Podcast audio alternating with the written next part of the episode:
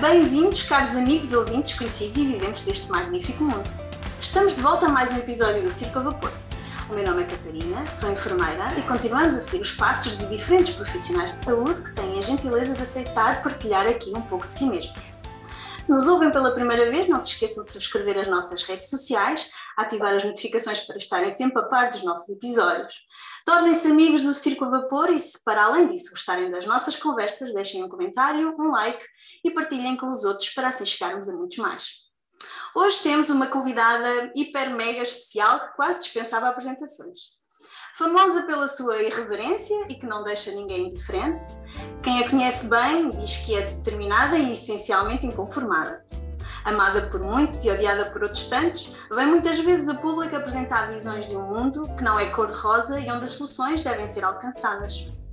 O seu currículo é vasto, licenciada em enfermagem pela Escola Superior de Enfermagem Carlos Gulbenkian de Lisboa, com complemento pela Escola Superior de Enfermagem Dona Ana Guedes do Porto, especialista em saúde comunitária e saúde pública pela Escola Superior de Enfermagem de Lisboa e pós-graduada em gestão pela Católica Lisbon School of Business and Economics.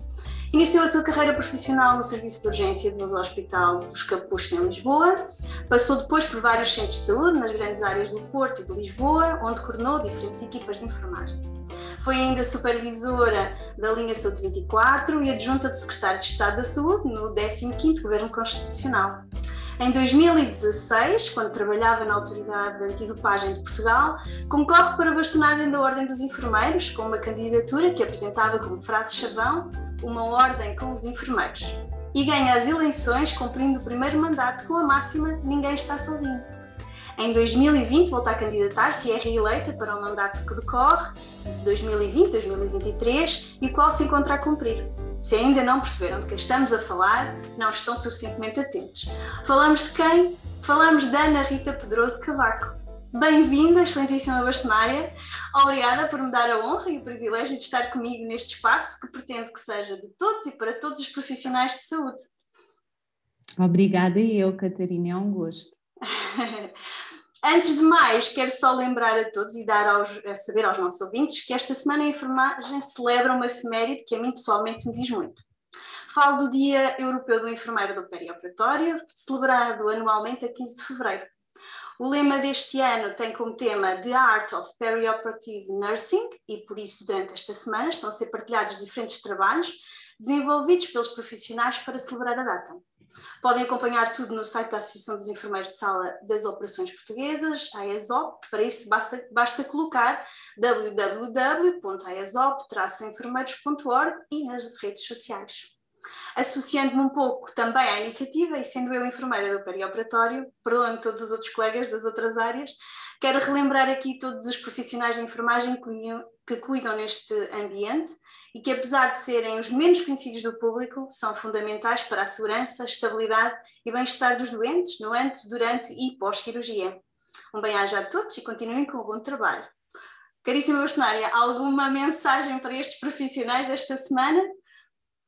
Bom, eu tenho muito gosto em ter sido a primeira bastonária a assinar cédulas com essa área de especialidade em enfermagem, era uma coisa que já devia ter acontecido.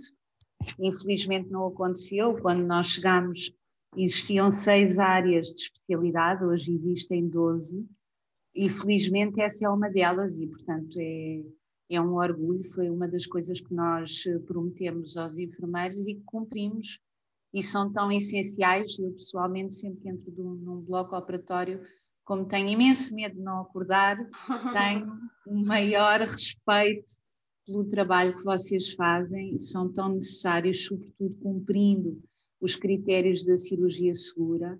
Uh, e que nós tanto lutamos aqui na Ordem para que sejam cumpridos, porque infelizmente há falhas uh, no número de enfermeiros que precisamos ter uh, dentro do bloco operatório e temos realizado muitas visitas para garantir que isso é uma realidade e, portanto, temos que continuar e cada vez existam mais enfermeiros com essa área de especialidade. É um caminho, lá chegaremos a todos a bom porto, Sim. é isso que se pretende e por isso esta data também aqui tão celebrada e, e ao meu ver, eu também me queria associar também para podermos difundir, falar mais, porque só falando mais às vezes é que conseguimos mudar coisas. E, portanto, agora voltando aqui um pouco, falando, saindo desta questão da efeméride desta semana, mas focando-nos então na pessoa da Ana Rita Cavaco, quem é a enfermeira Ana Rita, que, que está connosco muitas vezes, visivelmente tanto nas redes sociais como na comunicação social, mas para além disso, quem é ela como pessoa, fora deste ambiente tão mais formalizado? Bom, quer dizer, eu acho que é um bocadinho difícil dissociar a pessoa daquilo que ela faz, não é? Sobretudo porque é, é, uma, é praticamente uma dedicação 24 horas. Eu acho que transportei para a ordem a minha forma de estar na vida. Eu gosto que as coisas sejam corretas.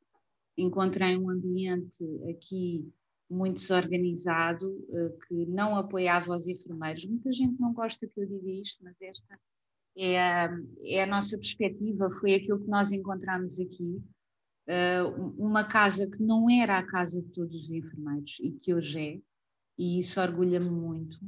Uh, e, sobretudo, caminharmos sabendo que aquilo que desejamos fazer ou que prometemos fazer é sempre passível de ser corrigido a cada momento. Muitas vezes nós temos uma determinada ideia e quando vamos pô-la em prática ela não resulta tão bem como aquilo que nós achávamos que ia acontecer. Uhum.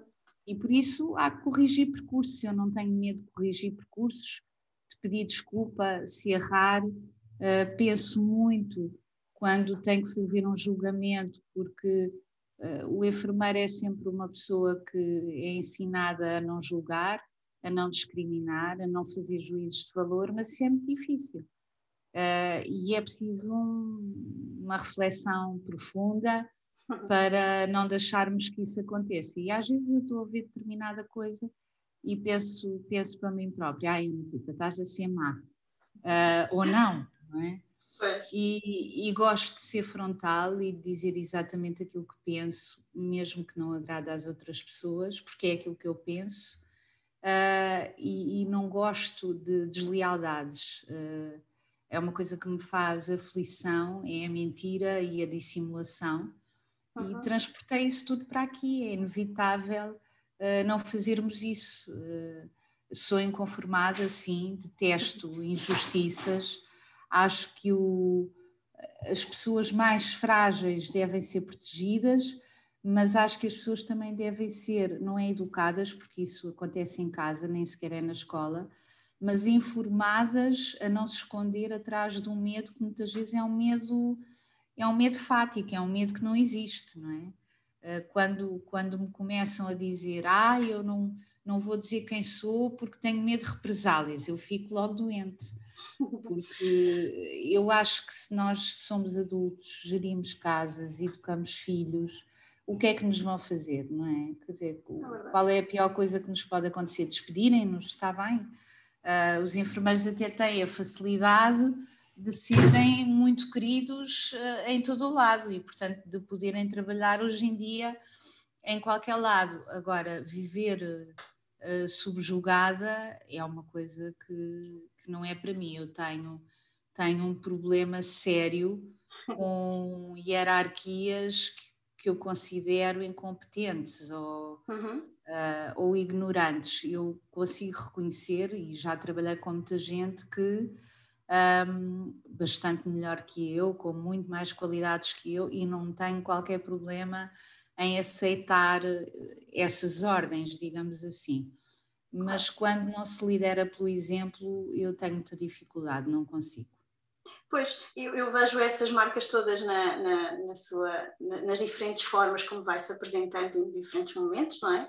E, e, também esta questão da ordem de se transformar e de sermos próximos, isso também é reflexo daquilo que estamos aqui a fazer neste momento, a conversarmos Sim. e a termos próximos também dos enfermeiros e, e é. isso, nesse aspecto, essa abertura é, é, extremamente positiva, a meu ver, é, um, é o que eu considero uma marca bastante vincada também do seu mandato. Mas eu vinha aqui atrás ainda um pouco e, e, e pegar na parte de como decidiu ser enfermeira e porquê decidiu ser enfermeira, porque eu faço sempre esta questão aos profissionais de enfermagem que, estou, que vou entrevistando, que vamos falando aqui, e há sempre algumas uh, coisas mais pessoais, mais sentimentais, outras vezes uma ideia, E, e, e, a enfermeira Ana Rita, como é que foi isso? De onde é que veio essa vontade de ser enfermeira? Um, bom, eu sempre quis ser enfermeira desde criança. Eu acho que isso estará. É uma coisa inconsciente, porque eu não sei explicar, mas acho hoje em adulta que isso está ligado ao facto da minha mãe ter ficado doente quando eu nasci uh, e, portanto, ter precisado sempre de cuidados de saúde. E hoje em dia eu sou tutora dela, e, portanto, uma pessoa mais frágil, com necessidade de cuidados de saúde e que precisava e precisa ser protegida como tantos outros. Uhum. E acho que tem muito a ver com isso, inconscientemente. Depois, um, esse desejo uh, em mim era uma coisa que não era apoiada, eu fui criada pelos meus avós, não era apoiada pela minha avó, portanto ela achava, como achava muita gente há, tenho que fazer contas, mas já para aí há uns 20, 27, 28 anos atrás, a enfermagem, hoje as pessoas dizem, ah, socialmente ainda não acompanhou a, a nossa formação académica, científica, técnica. É verdade, mas nessa altura muito menos. Eu quando tirei o curso ainda era um bacharelato. E, portanto, nessa altura, então, do ponto de vista social, não era uma profissão bem encarada. Claro. E, portanto, ela não queria. Eh, eu, como estudei num colégio privado e diocesano, uhum. e era muito boa aluna, ela fez, juntamente na altura com a minha professora de português e inglês, fizeram a minha admissão ao Oxford, eu entrei, mas entretanto às escondidas tinha-me candidatado aqui em enfermagem, entrei eh, e portanto durante seis meses não conversávamos, ela conversava comigo através do meu tio. Pois Estava eu, eu, extremamente eu, ofendida. É? eu li numa entrevista que deu que era mesmo isso, que ficou assim seis meses em blackout quase, sim, sim, sem conversarem é. uma com a outra. Como Nada, é que lidou com isso? Isso foi fácil de lidar, uma pessoa tão próxima e que, que é porque modo... ela, eu tenho onde, onde ter ido buscar este feitio, não é? E, portanto, e, e, foi ela seguramente, e, ela, e a minha família sempre foi uma família muito matriarcal uh, e gerida por mulheres. Uh, e portanto ela tinha esse feitio, eu não tinha melhor.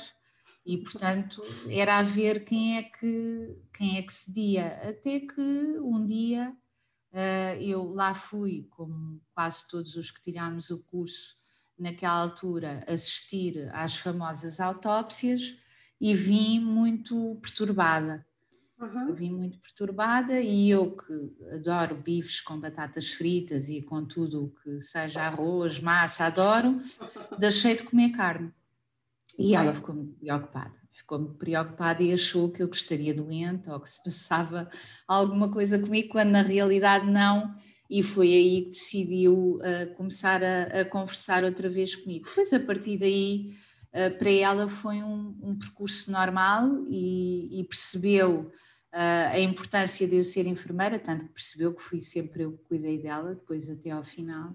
Uhum. E, e, isso passou, mas nessa altura a enfermagem uh, tinha um estigma social que felizmente hoje não tem, embora às vezes os enfermeiros possam dizer que sintam isso, não tem nada a ver com o que era naquela altura. Sim, as coisas foram mudando bastante nos últimos anos e principalmente Muito. eu acho que nestes últimos dois anos ainda mais, com uma grande visibilidade também à conta da pandemia e de todas as situações, Sim.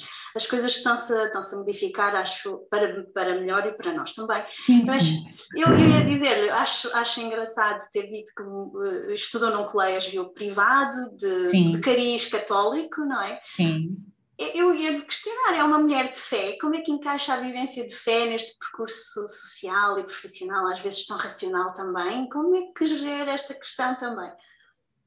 Sou uh, e acredito em Deus e acho que vou pouco à igreja, mas por falta de tempo, uh, mas também entendo que para falarmos com Deus e para termos fé não precisamos estar num determinado sítio específico. Uhum. Podemos fazê-lo sempre que tivermos necessidade. E o ser enfermeira é curioso que reforçou essa minha fé, porque há coisas e toda a gente, todos os enfermeiros têm essas histórias, há coisas que eu não explico de outra forma, coisas que nos acontecem no nosso percurso profissional com determinados doentes um, e que para mim não são explicáveis de outra forma. E sou uma pessoa que gosto, eu não ando na rua com, com a cabeça no chão.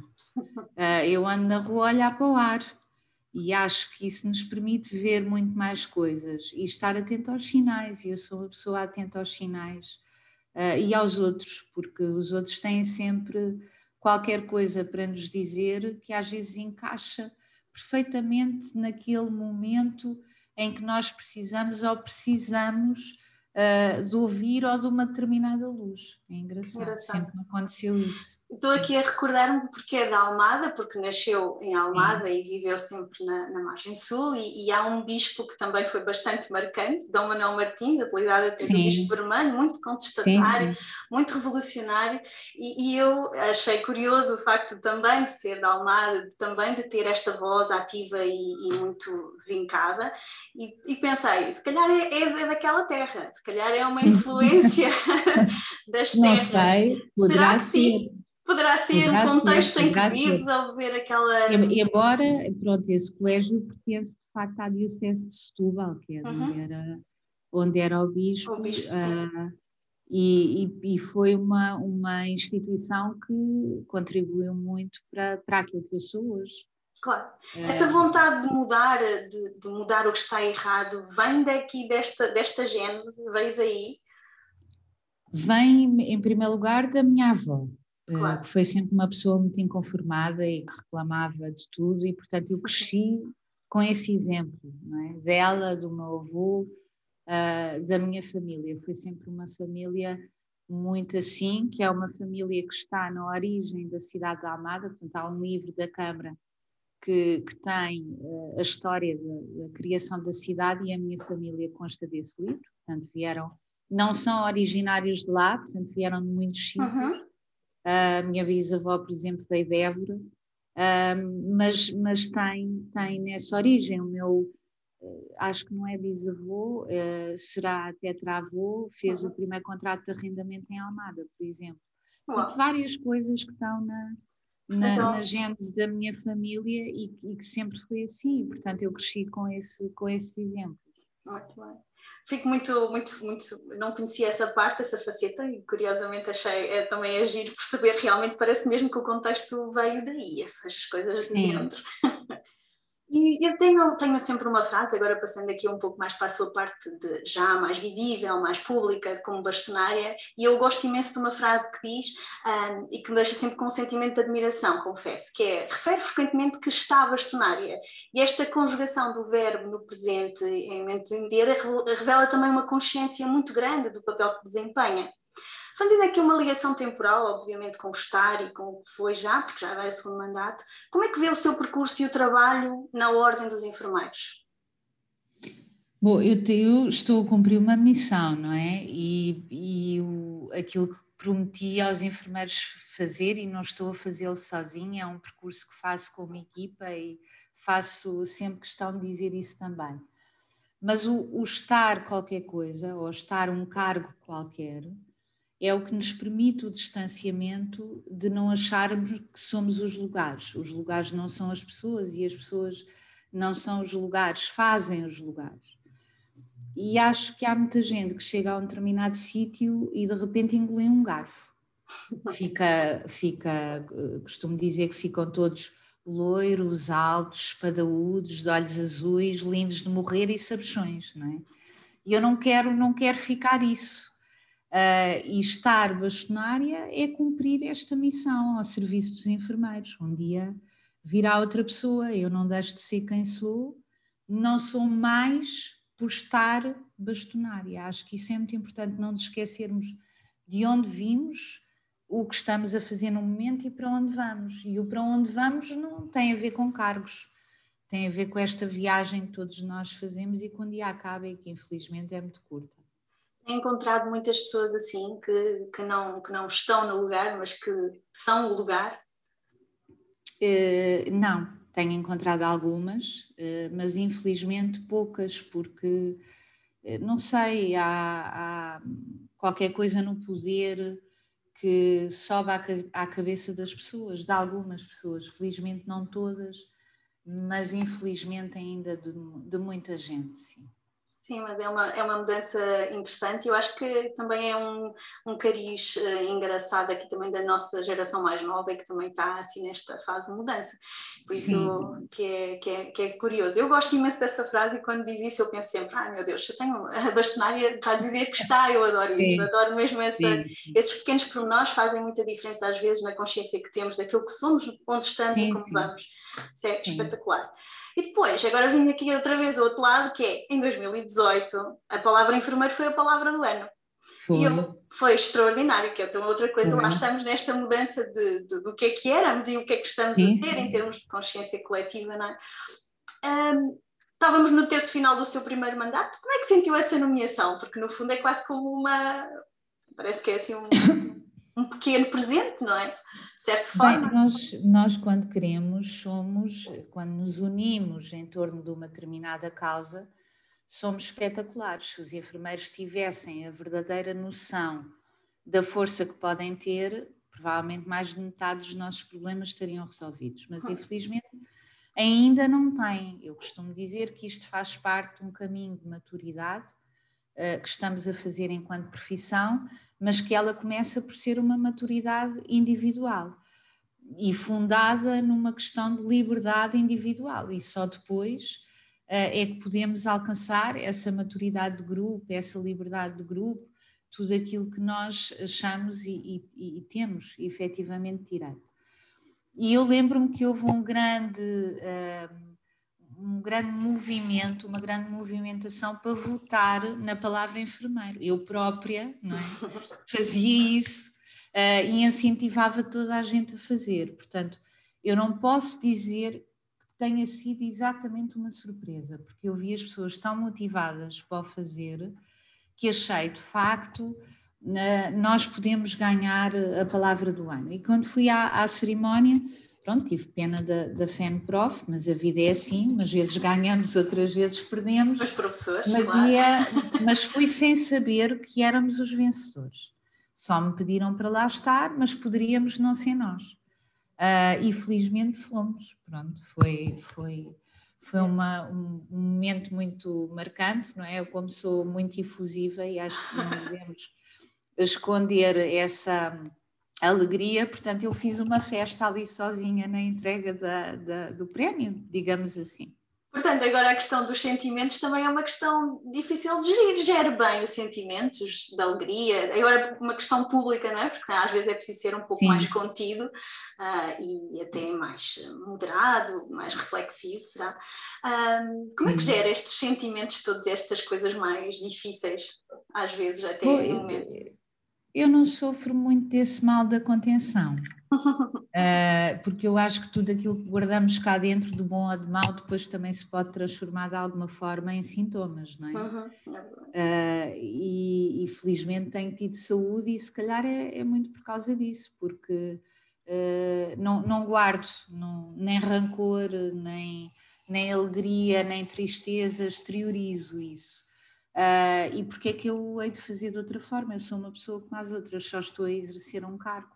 E acho que quando nós uh, nos damos a nós próprios permissão para expressar amor, felicidade, tristeza, ou às vezes até uh, explosão e, e irritação, também estamos a dar permissão aos outros para fazerem o mesmo. É.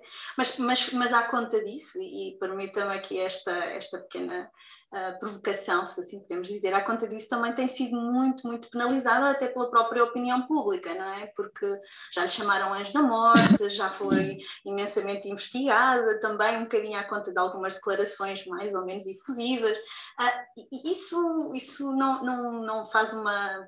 Às vezes não, não lhe dá aquela vontade de dizer, mas, mas porquê? Mas não, porquê? Não, o porquê não, porque uh, as pessoas são pessoas e vão sempre continuar a ser e têm que ter sempre a opinião sobre tudo, mesmo quando ninguém lhes pergunta, e acham sempre que têm que ter uma palavra a dizer, mesmo sobre quem não conhece. Uhum. e depois, eu sempre achei que essas pessoas, algumas que eu nunca vi, nem num caminhão de ver, a vida é tão curta, a gente não tem tempo para conhecer toda a gente, não é? para saber como é que são as pessoas na realidade. Essas pessoas, vamos lá ver, pagam umas contas? Não. Uh, arrumam a minha casa? Também não. Uh, Dão-me alguma coisa se eu me comportar da forma que elas acham ou entendem que é uma forma bem comportada? Também não. Vão morrer por mim quando chegar a minha hora? Também não. Vão ficar doentes por mim quando chegar a hora de eu ficar doente? Também não.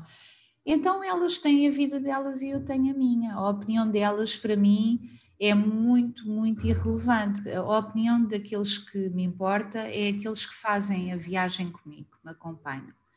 E esses sim. Uh, e eu tenho a, felicidade de ter amigos que não passam a vida a dizer-me amém e que sim a tudo. E discordam imensíssimas vezes de mim e eu ouço, e muitas vezes dou-lhes razão quando acho que devo dar, e outras não. Uh, é mesmo assim. E, portanto, na opinião dos outros fica, fica por isso mesmo, é a opinião dos outros. E eu uhum. estou preparada estes seis anos e faltam dois para continuar a ser escrutinada, investigada, faz parte da forma de estar. Eu quis fazer um mandato completamente diferente, transparente, eh, que não está eh, acorrentado a nada, nem a ninguém, nem a interesses, e sabia que isso tinha um preço. Não é? Há aquela frase: a liberdade tem um preço uhum. e temos que estar dispostos a pagá-lo. E eu estou disposta a pagar esse preço e tenho pago. Uh, e é um preço que pago com bom grado e que vou continuar a pagar porque não vou, eu não vou ser diferente. Eu tenho uma, a propósito desta questão de ser muito livre, independente, como, como sempre, eu, eu se tivesse que lhe dedicar uma música, lembro-me sempre desta música, não sei se vai concordar comigo, que é a música da Ana Bacalhau, que sou como sou. E há ah, uma, ah, é muito bonita. É, há uma parte que eu posso aqui só dizer, porque eu até achei curioso, que diz: uh, E diz-me lá então quem te deu o direito de decidir o que posso ou não fazer. Sou maior claro. e vacinada e a ti não devo nada. Eu sou forte, Exatamente. sou capaz, eu sou mulher, de salto alto ou sapatilha, saia curta ou comprida, visto sempre aquilo que bem me apetece. Sinto-me linda de bonita, assim livre, leve e solta. Tão pouco me importa hum. se te parece. Portanto, é. eu achei que era encaixável, não sei se concorda. Eu concordo plenamente, até porque quando eu vim para aqui, quando tomei posse a primeira vez, eh, achei piada porque havia muita gente que dizia, ai, agora tens de comprar uns tailleurs, de saia casaco, e, e eu comecei-me a rir, eu disse, eu vou vestir exatamente a mesma coisa que gosto de vestir, e há dias que uso sapatilhas, uso muitas vezes, e outras que têm que usar um salto, e portanto a vida é assim, mas interessa é eu sentir-me bem, umas vezes uso boné, outras vezes uso chapéu, às vezes apanho o cabelo, outras vezes faço trancinhas, é assim. O modelo, tenho a dizer que a nossa bastonária é das mais elegantes aqui do panorama, tenho a falar. Ai, muito obrigada, muito obrigada. Ah, e, não é, e não é nenhuma coisa, é verdade, é aquilo que eu sinto, não estou aqui a fazer obrigada. nada de coisa. Mas alguma vez, eh, por causa disso mesmo assim, já se sentiu condicionada por alguma opinião mais formalizada? E não estou a falar em termos de uh, pessoas pessoais, porque às vezes as opiniões nós vamos uhum. construindo com isso depois uma, uma forma, mas às vezes as, aquelas mais uh, formalizadas, exteriores a nós, com uma, com uma, uma coerência mais formal de outras instituições, uhum. isso condiciona alguma forma, alguma atuação? Não, de todo. E acho que as pessoas também uh, no início perceberam que eu não ia mudar. E há, logo, logo no início do mandato, eu estive numa cerimónia com o atual Presidente da República, que já era também Presidente da República, e, e, eu gosto muito de cores, não é? Visto sempre cores e brilhantes, camisolas com brilhantes e coisas assim. E levava uma azul que tem um coração cheio de brilhantes. Uh, eu já o conhecia antes, portanto não, não era surpresa para ele. Mas e, e, achei engraçado porque ele fez questão de dizer: Ah, está sempre tão bonita, dava uma linda primeira-ministra. mas, mas eu acho que as pessoas já não estranham, eu nunca vesti nada de diferente e, portanto, e já fui a cerimónias formais de, as pessoas no norte chamam sapatilhas, eu também vivi no Porto muitos anos, nós chamamos ténis. E já fui eh, de, de, até de blazer e de ténis, acho que e há outras, outras pessoas do meio da saúde que dizem sempre eu agora também adotei este estilo e, e calço muitas vezes sapatilhas. Portanto, é bom as pessoas sentirem-se confortáveis, mesmo em ocasiões formais. Então, agora pegando aí nas palavras do, do, nosso Presidente da República, por acaso há alguma ideia do que é que será o futuro ou essa vontade de seguir política pode ser ou não? Porque há sempre essa. Hum. Este cargo é público, era, político também, é, um certo modo, sim, mas. Sim. Não é de um certo modo, é estar bastonária é mesmo exercer atividade política. Mas eu já exerci antes, fui Conselheira Nacional do PSD há muitos anos uhum. e só saí quando entrei na Ordem porque precisava, não porque eu acho que haja alguma incompatibilidade, acho que os enfermeiros devem envolver muito mais em partidos e em política, uhum. mas porque queria e precisava naquela fase de me dedicar em exclusivo e eu gostava sempre de ir aos Conselhos Nacionais fazer intervenções sobre a realidade da vida das pessoas e para isso também tinha que me preparar e ver dados e preparar intervenções e não tinha muito tempo e, portanto, uh, acabei esse mandato e não, não voltei ao Conselho Nacional. Mas eu acho que os partidos existem ou deveriam existir para melhorar a vida das pessoas e para resolver os problemas que nós efetivamente temos no dia a dia. O que é que eu vou fazer amanhã? Não sei, porque eu acho que qualquer enfermeiro tem muito presente a noção da finitude e do que nos pode acontecer uh, daqui a bocadinho ou amanhã ou já, não é? Isso, pois. Uh, e já todos vimos isso acontecer. Quantas vezes? Uh, Ai, morreu pessoa de tal. A mas estava tão bem. Pois, nós nunca sabemos o que é que pode acontecer, não é? Está preparado é, para. É, desculpa, desculpa. Não, ora é essa. E portanto eu, eu não sei, eu não faço. Eu não faço planos nem a curto nem a longo prazo. Vou, vou andando e vou vendo o que é que a vida também me traz, porque a vida tem-me trazido uh, por caminhos que eu às vezes não estava à espera. Ok. Isso é, isso é, é sempre bom deixarmos aqui a, esta porta e eu fico, fico expectante também para poder acompanhar. Mas eu agora pegando aqui mais na enfermagem, o que, é que, o que é que espera ainda e o que é que a verdade é que nós não sabemos o que é que o futuro nos traz, e é certo, claro. estamos sempre a construí-lo. Mas o que, é que desejaria, o que é que desejaria ver desenhado para a enfermagem portuguesa assim, a curto, médio prazo? Hum.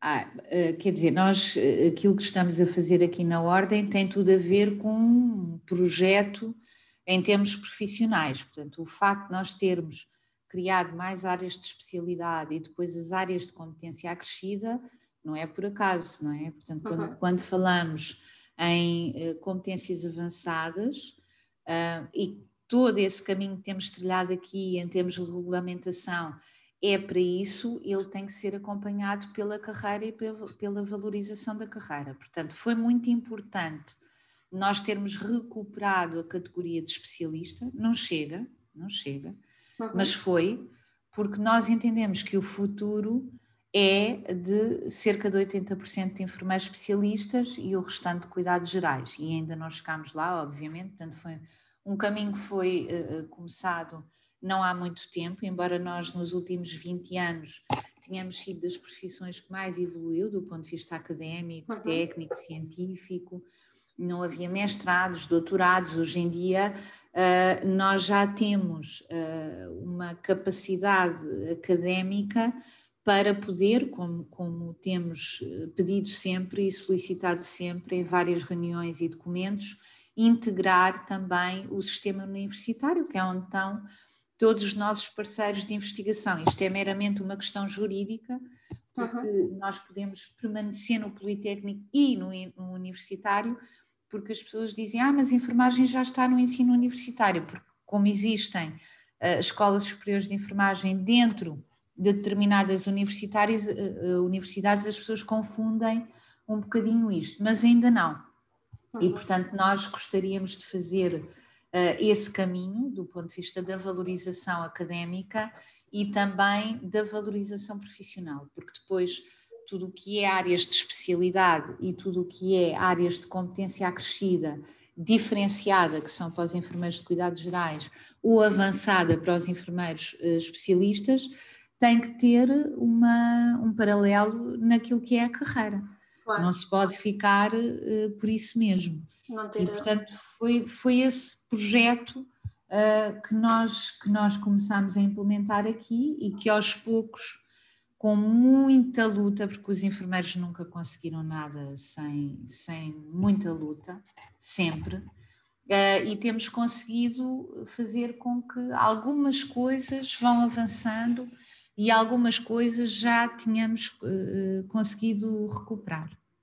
Isso é muito bom. E agora pergunto-lhe também, já agora uma questão, uh, aqui relativamente ao internato que se falou e uhum. que, era importante, em, em que, como, é que, como é que entende também esta questão do internato na parte da enfermagem e em que ponto é que estamos?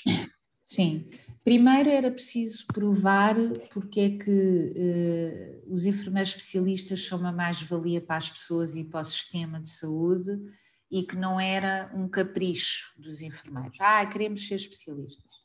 E, portanto, começámos por fazer isso já no mandato anterior, uhum. com um grande estudo feito com a Universidade do Porto, que distribuímos por tudo quanto era agente político e social. E o, esse estudo diz-nos o quê? Diz-nos que os enfermeiros especialistas uh, reduzem taxas de infecção, número de dias de internamento, taxas de reinternamento, melhoram efetivamente a qualidade dos cuidados prestados e a percepção que as pessoas têm dessa qualidade dos cuidados que são prestados, entre muitas outras coisas.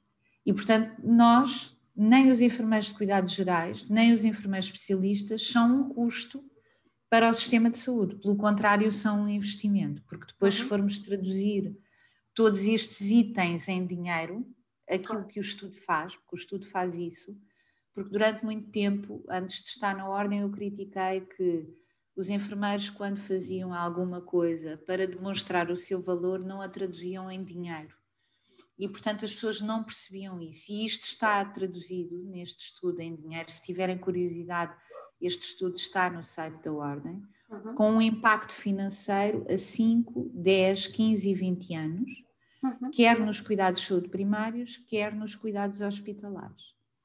E, portanto, primeiro começámos por fazer isso, depois delineámos a proposta do internato, tal e qual como existe para os médicos, porque os enfermeiros não têm que pagar a especialidade do seu bolso, nem fazê-la no seu tempo. E quando íamos finalmente começar a negociar com a saúde e as finanças, o ministro Adalberto foi substituído pela atual ministra e, portanto, eh, não foi possível com ela, como não foi possível a outras profissões, porque o diálogo uh, é muito difícil, lá está, os lugares não são as pessoas e as pessoas não são os lugares, mas fazem-nos. E, entretanto, entramos numa pandemia. E, portanto, aí então é que foi impossível eh, discutir a questão do internato. Portanto, tudo o que é, do ponto de vista do ordenamento jurídico da nossa parte, está feita Uhum. E falta agora a vontade política e ver uh, quem é que vem a seguir ou se mantém a mesma pessoa e se de facto quer fazê-lo ou não, porque apesar de ter dito que sim, uh, nunca se concretizou. Vamos esperar, também assim espero, seria uma vontade boa Sim. para mudança também no futuro da enfermagem portuguesa, não é? Sim. Caríssima bastonária, as minhas questões seriam muito mais, mas também não podemos nos alargar no tempo, porque eu tenho aqui uma rúbrica antes de fecharmos, uh, que é a minha rúbrica à descoberta. É uma brincadeira de palavras em que coloco perguntas uhum. rápidas e que quase não é preciso pensar para responder. E, Sim. portanto, vamos a isso? Vamos. Verão ou inverno? Verão. Verão. Dia ou noite? Noite. Qual a refeição ou comida favorita? Bife com batatas fritas. Qual considera ser a maior qualidade? Eu acho que não é bom sermos nós a dizer isso, mas os outros. Não, não tenho nenhuma que possa ser eu a elencar. Ok. Qual o maior medo? Morrer. Numa palavra, como define a primeira impressão que as pessoas têm de si? Eu, eu, chancas, mas isto carece de uma explicação. Uh, okay. Há uma expressão que se diz entrar de chancas, é? que é entrar à bruta. Aí vai ela. o meu pai dizia sempre isso e, portanto, eu lembro-me sempre desta palavra, chancas. Entras sempre de chancas. O que é, qual é a coisa que menos gosta? Da mentira. E o que é que lhe tira o sono? uh, o sofrimento das pessoas de quem eu gosto, ou as perdas deles, ou, ou perdê-los a eles. Ser feliz ou ter razão? Ser feliz, sempre. Verdade ou consequência? Verdade. Viajar sozinho ou em grupo? As duas coisas. Segurança ou liberdade? Liberdade. E o que é que considera ser grata? A tudo. Tudo. Sempre que me levanto, sou grata a tudo. Sou grata por ter o pop, sou grata por ter uma casa, sou grata por ter amigos, por estar viva, por ter saúde, uh, por ter aquelas pequenas coisas que as pessoas dão pouca importância no dia a dia. Sou grata todos os dias, até por respirar. E por fim, e para terminarmos, tornar visível é tornar igual? Não, de todo. Estas são as minhas perguntas da minha rubrica Obrigada. Descoberta. Eu agradeço imenso por ter Obrigada, estado connosco. Obrigada, essa, Catarina. Eu é que agradeço, foi um gosto. Obrigada, então, mais uma vez, e com imenso prazer que tenho, tive, tivemos esta partilha aqui no nosso Circo a Vapor, para nos tornarmos um pouco mais próximos da ordem da nossa bastonária e conhecermos um pouco da pessoa que é, e por isso uh, espero que estejam todos aí, que nos ouçam novamente e que continuem. Fechamos assim mais um episódio e se gostaram, partilhem mais uma vez com os vossos amigos e assim estaremos muito juntos a fazer este mundo colorido e complexo que é a saúde. Este é o podcast Circo a Vapor, o podcast de conversas soltas sobre o mundo da enfermagem e da saúde. Até breve, com uma nova conversa. Beijinhos!